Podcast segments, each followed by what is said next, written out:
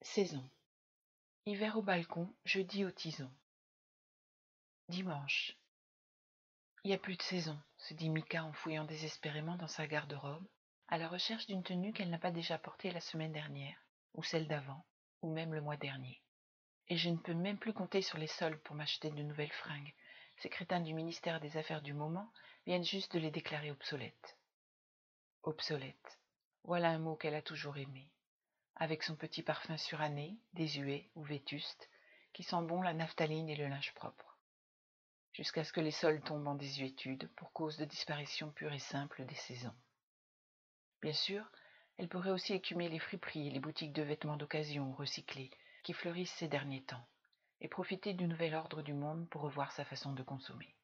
Après tout, à qui cela importait ce qu'elle se mettait sur le dos, à part à elle et aux oiseaux? Non pas que le dérèglement climatique ait fini par n'en former qu'une ou deux, après tout, les pays intertropicaux n'en ont toujours connu que deux, une saison humide et une saison sèche. Mais la folie qui s'est récemment emparée du climat en avait créé quatre par semaine, ou plutôt les quatre grandes périodes annuelles qui scandaient la vie de tout à chacun depuis la nuit des temps avaient rapetissé en quatre mini-saisons, certes en tout point identiques, mais beaucoup plus courtes et mues par une alternance des plus frénétiques, à savoir lundi et mardi printemps, mercredi et jeudi été, vendredi et samedi automne, et un dimanche en hiver. De quoi déprimer toute l'année, pense de rechef Mika. Justement, on est aujourd'hui dimanche, le jour de sa visite hebdomadaire à grand-mère Églantine. Vaincue et en retard, elle finit par opter pour un chandail vert pomme et un velours chocolat. Une paire de bottes fourrées, une écharpe, un bonnet et des gants assortis achèvent de compléter la panoplie. Sans surprise, la neige a tout recouvert dans la nuit d'une fine pellicule de sucre glace, dont il ne restera le lendemain matin que quelques traces infimes que le soleil de printemps du début de semaine finira par faire fondre, jusqu'au dimanche suivant. Mika ferme la porte avec précaution. La dernière fois qu'elle est sortie avec précipitation, elle s'est retrouvée avec la clenche dans les mains et un sacré trou dans son budget. La résidence dans laquelle elle loue son studio pour un prix modique n'est pas de la première jeunesse mais le quartier est plutôt tranquille, situé à quelques minutes à pied du centre-ville et à quelques minutes supplémentaires en vélo du cinéma d'art et d'essai où elle travaille depuis l'âge de 16 ans. À la fin de sa scolarité obligatoire, elle avait obtenu une dérogation pour entrer de plein pied dans le monde du travail, alors qu'elle était encore mineure, car la modeste retraite de grand-mère Églantine, sa tutrice légale depuis la mort de ses parents dans une crue aussi soudaine que meurtrière, suffisait tout juste à payer son séjour à la maison de retraite des Églantiers un nom prédestiné certes, mais qui ne lui valait aucun privilège, si ce n'est celui d'avoir été élue marraine officieuse de l'établissement par ses colocataires et tout le personnel soignant. Au moins, elle n'est pas seule, se dit Mika. Bonjour, mademoiselle Mika. La voix grave et familière la sort soudain de ses réflexions. Oh, bonjour, monsieur Lucien. Fait un peu frisquet ce matin, hein? À qui le dites-vous? J'ai ma jambe droite qui est raide comme un piquet, et si la neige continue à tomber comme ça, c'est mon pauvre dos qui va me jouer des tours. Ancien pompier volontaire, il avait dû se reclasser après une désincarcération qui avait mal tourné. À présent, il était concierge et l'homme à tout faire. Il n'y a pas de sous-métier. Ça ne va pas durer, monsieur Lucien. Et puis c'est dimanche. Vous devriez vous mettre au chaud et vous reposer. Le repos, c'est pour les morts. Et cette clenche, elle fonctionne? À merveille. Bonne journée, monsieur Lucien. À vous aussi, ma petite demoiselle. Donnez bien le bonjour à madame Églantine. Je n'y manquerai pas. Et voilà tous les jours s'articulaient invariablement autour des mêmes petits événements quotidiens et des mêmes petits échanges verbaux qui entretiennent de bons rapports de voisinage et font d'une vie un enfer. Mika s'arrête sur le seuil immaculé et ferme un instant les yeux. Elle sent la douce caresse de la neige sur ses joues, et même si cette sensation est semblable à celle de dimanche dernier et identique à celle de dimanche prochain, elle lui fait du bien. Oui, elle est seule depuis trop longtemps et a perdu ses parents trop jeunes, mais après tout, sa vie n'est pas si moche. Elle adore grand-mère Églantine, monsieur Lucien l'adore, elle et plus encore grand-mère Églantine. Et surtout, il y a le cinéma. C'est lui qui lui a redonné le goût de survivre après la tragédie qui a détruit son existence, comme un splendide château de sable furieusement balayé par une vague monstrueuse. Sans le cinéma, elle se reposerait depuis longtemps parmi les morts. La neige a cessé et Mika ouvre les yeux. Elle a déjà dû manquer l'aérobus de 13h23 et si elle ne veut pas rater celui de 14h23, elle doit cesser de s'apitoyer sur son sort. La fine couche gelée crisse doucement sous ses pieds, et les traces qu'elle laisse derrière elle sont vierges des promesses d'une nouvelle journée et de son lot de variations climatiques et existentielles, aussi infimes soient-elles. Bonjour, grand-mère Églantine. Oh, ma petite Mika, je croyais que tu ne viendrais plus. Elle l'embrasse rapidement dans le cou, comme à son habitude. J'ai raté l'aérobus de 13h23, et tu sais bien que le dimanche, c'est les horaires d'hiver. Il faudra bien qu'un jour tu me rendes visite un mercredi ou un jeudi. Les horaires d'été sont quand même moins contraignantes, et j'aurai enfin le plaisir de te voir en robe. Tu sais que je ne porte jamais de robe, grand-mère Églantine, été ou pas. Et puis, le reste de la semaine, je travaille. C'est bien dommage. Que je travaille Non, que tu ne portes jamais de robe. Je suis sûre que ça t'irait à merveille. De mon temps, les jeunes filles aimaient se faire jolies pour plaire aux garçons. C'était naturel. Églantine lisse avec nostalgie le revers en soie de la robe de chambre en flanelle qu'elle ne quitte jamais. Mika sourit tristement et se penche devant le doux visage au regard soudain absent. Délicatement, elle arrange une mèche rebelle tombée sur le front ridé aussi blanche que le manteau neigeux à l'extérieur. Tu seras toujours très belle, grand-mère Églantine. Oui, mais pas toi.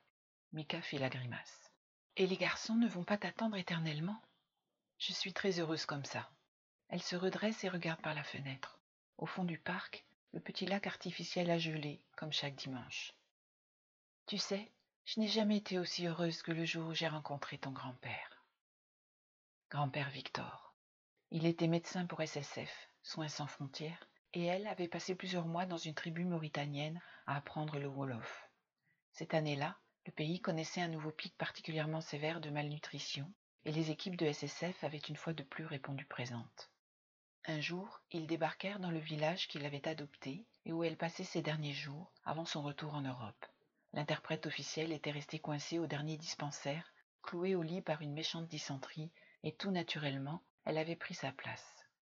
Cette histoire, grand-mère Églantine la lui avait racontée des milliers de fois. Leur premier baiser sous un baobab du chacal aux délicates fleurs roses, leur première nuit d'amour sous l'immense pleine lune africaine, leur dernier moment de bonheur sous la pluie diluvienne du désert. Victor était marié et après son départ, il avait laissé à la jeune éplorée un cadeau d'adieu, un cadeau d'amour. Ma mère. Il va faire nuit, grand-mère Églantine. Je dois rentrer. Oh, bien sûr, ma petite Mika. Il ne faudrait pas que tu manques le dernier aérobus. Attends, je vais t'aider. D'un geste familier, elle range les petits carrés de plastique dans la bourse en tissu qui sert de pioche et aligne les chevalets en bois dans la boîte en carton sur le plateau soigneusement plié en quatre. Paradoxalement, elle qui est depuis son plus jeune âge une dévoreuse de mots inconditionnels, n'a jamais beaucoup aimé le struggle. En vérité, elle n'aime pas vraiment les jeux en général dans ce qu'ils ont de compétitif et de despotique. Ils ne sont pour elle qu'une source potentielle de conflit, où l'arrogance d'être le plus malin, le plus intelligent, plus tordu le dispute à une agressivité latente qu'elle est au plus haut point. Si elle devait passer de précieuses heures à jouer, ce serait plutôt à l'un de ces jeux vidéo dits de rôle, en quête d'aventure et de justice, et accessoirement d'amour. Ding Prochain arrêt, le bout du pont. Ding annonce la voix synthétique censé avertir les malvoyants, les distraits et les touristes désorientés. Elle ouvre brusquement les yeux. Elle a dû s'assoupir, la tempe contre la vitre froide, le nez dans la moiteur de son écharpe en laine. Le bout du pont, son arrêt. Elle s'est toujours demandé quels étaient les critères de choix qui déterminaient le nom de telle ou telle rue, place ou lieu public. Pourquoi parfois un personnage célèbre, ou bien une ville étrangère au nom imprononçable, ou encore une particularité géographique? Sans doute n'aurait-elle jamais de réponse, et en ce qui concerne son propre arrêt, il n'y a là-dedans aucune logique. Le pont le plus proche est à des kilomètres de l'autre côté de la ville, et aucune rivière n'a jamais roulé ses eaux dans ce quartier. Pas depuis la création de la ligne d'aérobus, en tout cas. La cabine sans chauffeur s'arrête dans un soupir, et la paroi translucide glisse silencieusement sur son rail. Le froid sec pénètre dans l'habitacle et Mika réajuste son écharpe autour de son cou. Demain, les premières fleurs de printemps auront remplacé le tapis de neige et la bise tiède viendra murmurer aux fenêtres calfeutrées, mais pour l'heure, la nuit cristalline s'amuse à traverser son souffle en panache de givre et à lui geler le bout des doigts. En approchant de la modeste résidence, elle prie pour que M. Lucien n'ait pour une fois pas coupé la chaudière collective trop tôt. Une hirondelle ne fait plus le printemps. Lundi. Six unités, s'il vous plaît. Le film commence dans dix minutes. Merci, mademoiselle. Elle aime bien le lundi. C'est le premier jour du printemps. Les arbres qui doivent l'être sont en fleurs, comme les jardins, les parterres, les parcs et les ronds-points. Elle peut délaisser l'aérobus trop confiné pour son vélo et ses promesses de liberté, et passer par les chemins de traverse. Les derniers traînards se sont dirigés vers les lourdes portes battantes de l'unique salle de projection. Le hall est désert. Rabattant la vitre en verre du guichet, elle prend ses clés, passe la petite porte qu'elle referme derrière elle, monte une courte volée de marche, écarte l'épais rideau noir qui clôt le local de projection, et s'approche de la vitre teintée qui la sépare du public. L'horloge digitale sur l'écran de contrôle indique 15h57. Il est temps d'éteindre les lumières et de lancer le film. Le Maître qui court est un cinéma associatif exclusivement réservé aux courts-métrages, classiques et d'animation, à quelques rares exceptions près. Il a aussi la particularité de ne proposer que des films en version originale sous-titrée.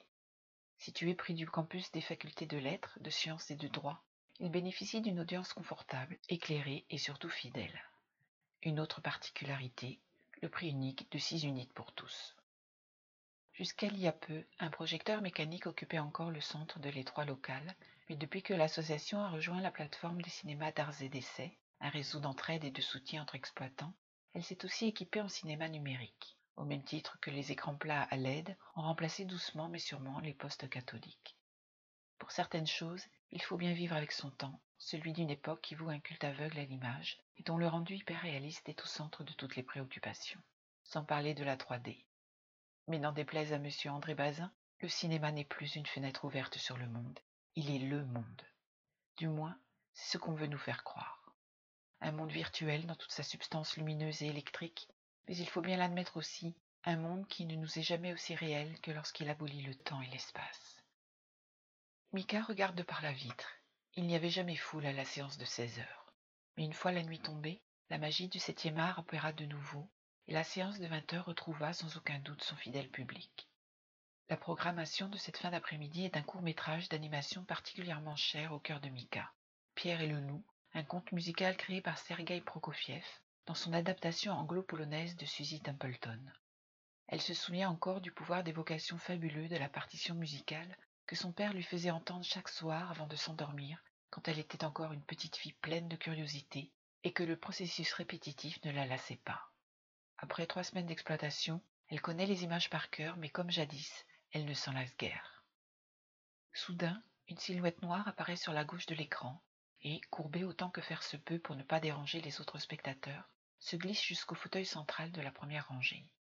Mika s'en étonne, car elle est certaine d'avoir fermé à clé la double porte vitrée du hall, ce qu'elle fait tous les jours, puisqu'elle ne peut à la fois surveiller les entrées du guichet et être dans le local de projection. Un resquilleur, sans doute, se dit-elle en se mâchant l'intérieur de la joue, comme elle le fait à chaque fois qu'elle doit faire preuve d'un peu d'autorité. Il faut reconnaître que cela est plutôt rare, car le public d'un cinéma associatif est aussi là pour soutenir l'ensemble du projet, et le fait en général admirablement. Elle jette un œil rapide à l'écran de contrôle, le film dure 33 minutes. Elle n'aura pas longtemps à attendre pour en avoir le cœur net. À peine le générique fini et les lumières de la salle allumées, elle descend rapidement les quelques marches qui la séparent du guichet et du hall.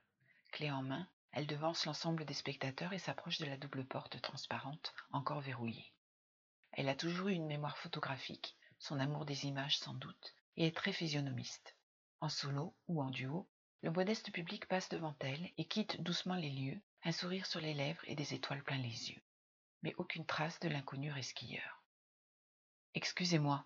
Mika se retourne et le reconnaît tout de suite. Ou plutôt, elle sait que puisqu'elle ne le reconnaît pas pour l'avoir déjà vu au guichet, c'est forcément lui. Un peu embarrassé, il lui tend sa carte d'unité. Je crois que je vous dois un billet. Elle lui sourit, sans trop savoir pourquoi. Son honnêteté, sans doute. Ou sa bouche gourmande, qui sait. Elle a toujours eu un faible pour les lèvres bien dessinées. À moins que. Quel dommage que vous ayez manqué le début du film. C'est un fait que vos toilettes sont un peu trop, comment dire, attachants. Mika le dévisage, perplexe. J'ai peur de ne pas bien comprendre. Eh bien, disons que je n'avais pas prévu d'être pris en otage par le loquet de votre petit coin. Je vois. Ce serait donc plutôt à moi de vous offrir votre billet, en dédommagement de cette serrure quelque peu récalcitrante. Le jeune inconnu fit la moue. Et si vous m'offriez plutôt une séance gratuite pour que je puisse profiter de cette petite merveille d'animation dans toute sa plénitude? Ça aurait été avec plaisir, mais celle-ci était malheureusement la dernière. Contrairement au grand complexe, notre programmation change le mardi. Et nous sommes lundi. C'est ça, Le risquilleur, malgré lui, réfléchit un instant avant d'ajouter. Arrêtez-moi si je me trompe, mais la prochaine séance est bien à vingt heures. Mika acquiesce. Ça nous laisse donc exactement. Il consulte sa montre bracelet, un joli cadran à l'ancienne d'une élégance sobre. Elle aurait pu tout aussi bien remarquer qu'il n'avait pas regardé son portable. En avait-il au moins? Tiens, un gaucher, se dit-elle. C'est fou ce qu'elle peut être fétichiste parfois. Il nous reste donc deux heures quinze, largement de quoi voir un film de trente-trois minutes et de vous inviter à dîner. Pardon? Je ne voudrais pas vous priver de votre troisième repas de la journée. Quatrième. Quatrième Serais-je tombé sur une inconditionnelle du tea time? Plutôt du bon vieux quatre heures. L'inconnu consulte de nouveau sa montre. Vous êtes en retard alors, comme tous les jours. Vous devriez demander à vos patrons de changer l'heure de cette séance, si c'est un quatre heures. Je vais y réfléchir. Et à ma proposition Elle fronce ses sourcils délicats, encore indécise quant à l'attitude à adopter. D'accord, elle avoue, ce risquilleur inattendu ne manque ni de charme ni d'humour. Et ça fait longtemps qu'elle ne s'est pas sentie aussi sereine, comme si la situation était absolument naturelle pour l'un comme pour l'autre. Cependant, elle s'est toujours méfiée de sa facilité déconcertante à se laisser charmer, justement. Un sourire enjôleur, un bon mot, une rencontre atypique. Il lui en faut peu pour lui tourner la tête et le cœur, si affinité. Oui, mais voilà, la dernière fois qu'elle a succombé à ce cocktail détonnant, c'est son cœur qui a failli exploser, et elle s'est jurée de ne plus s'y laisser prendre. Plus que deux heures zéro cinq, vos chances de dîner en excellente compagnie s'amenuisent à chaque minute. Écoutez, Mika soupire malgré elle, à la fois tentée et méfiante. Je vous accorde la séance de rattrapage, par pure conscience professionnelle. Mais, mais je ne dîne jamais le premier soir. Est-ce à dire que j'ai droit à une seconde chance? Si vous ne voulez pas manquer votre film, je vous conseille de vous diriger vers la salle sans tarder. Merci. Mardi. La chaleur est présente dès les premières lueurs de l'aube. Languissant entre les draps de coton, sa literie de mi-saison pour une nuit, elle se dit qu'il lui faudra ne pas oublier de la changer ce soir pour un léger voile de mousseline plus adapté aux températures d'été.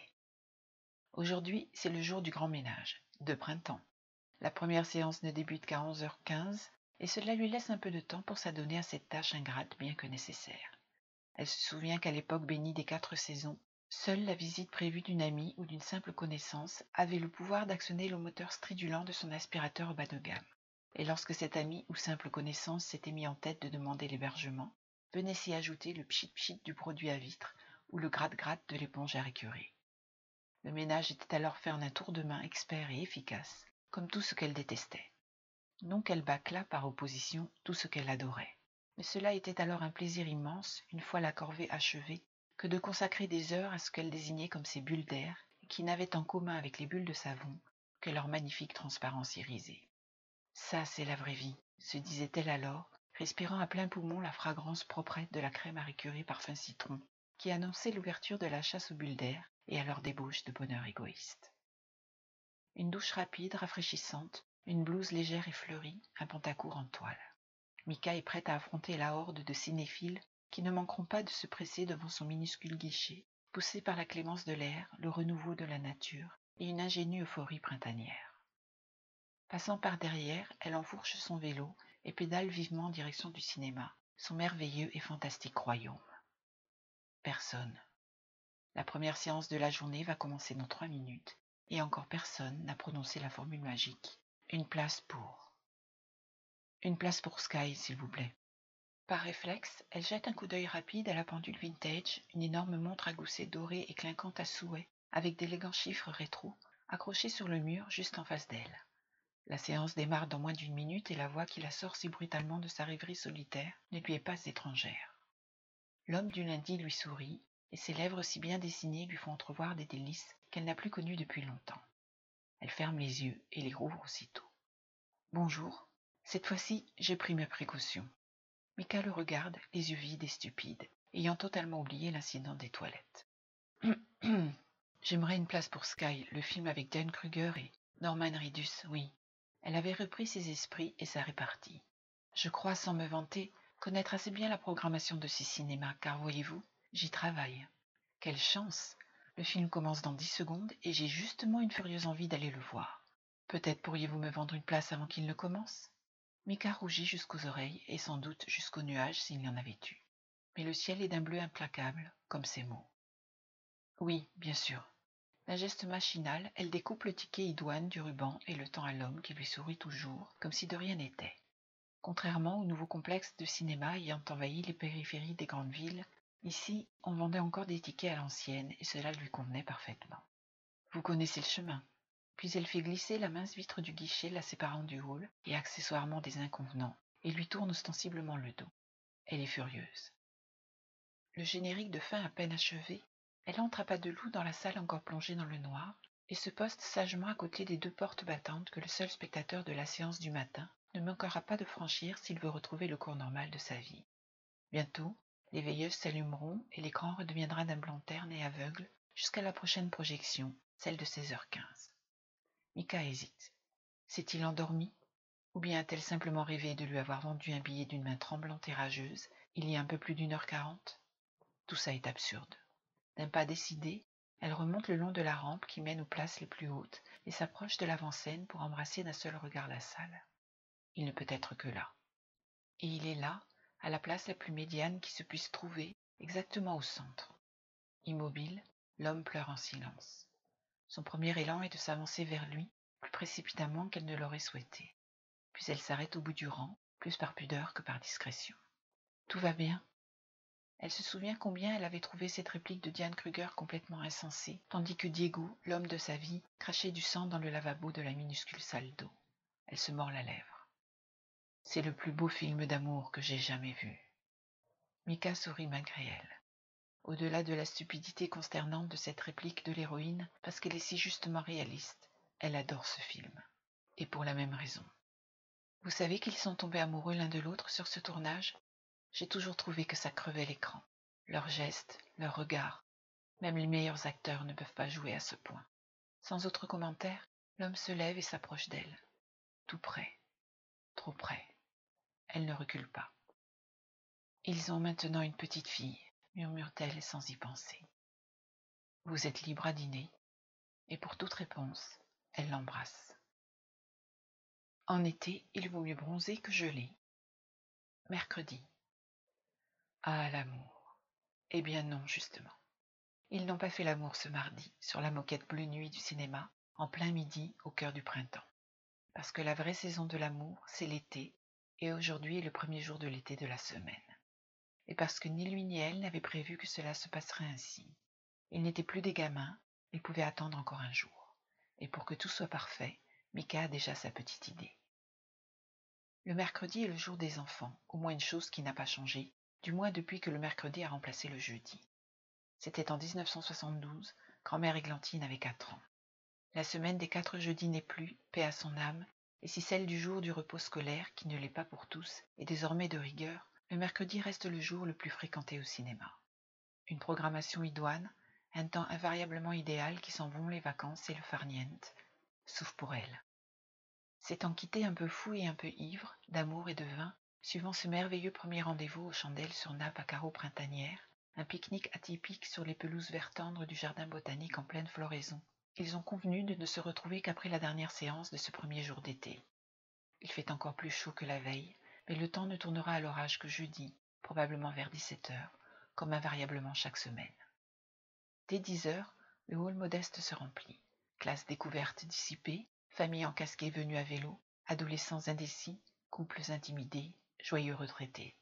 Tout ce petit monde ne pense qu'à passer un agréable moment, et Mika, elle, ne pense qu'à lui, ou plutôt qu'à eux. Qu'à cette nuit qui ne peut être que magique, parce que l'amour est un grand prestidigitateur qui vous fait prendre le reflet des étoiles dans les flaques d'eau pour les astres eux-mêmes. Mais dans l'ensemble et mis bout à bout, tout se passe bien, et c'est avec une joie difficilement contenue que Mika tire la grille et verroule le loquet. Elle se retourne. Ils sont seuls, enfin.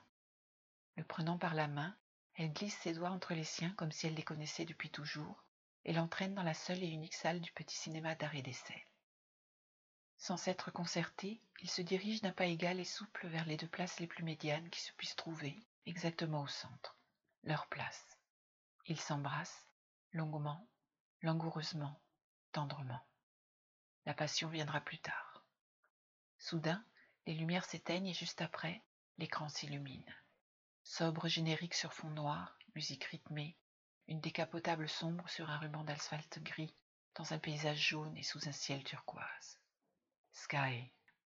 C'est l'été et ils sont seuls au monde. Jeudi.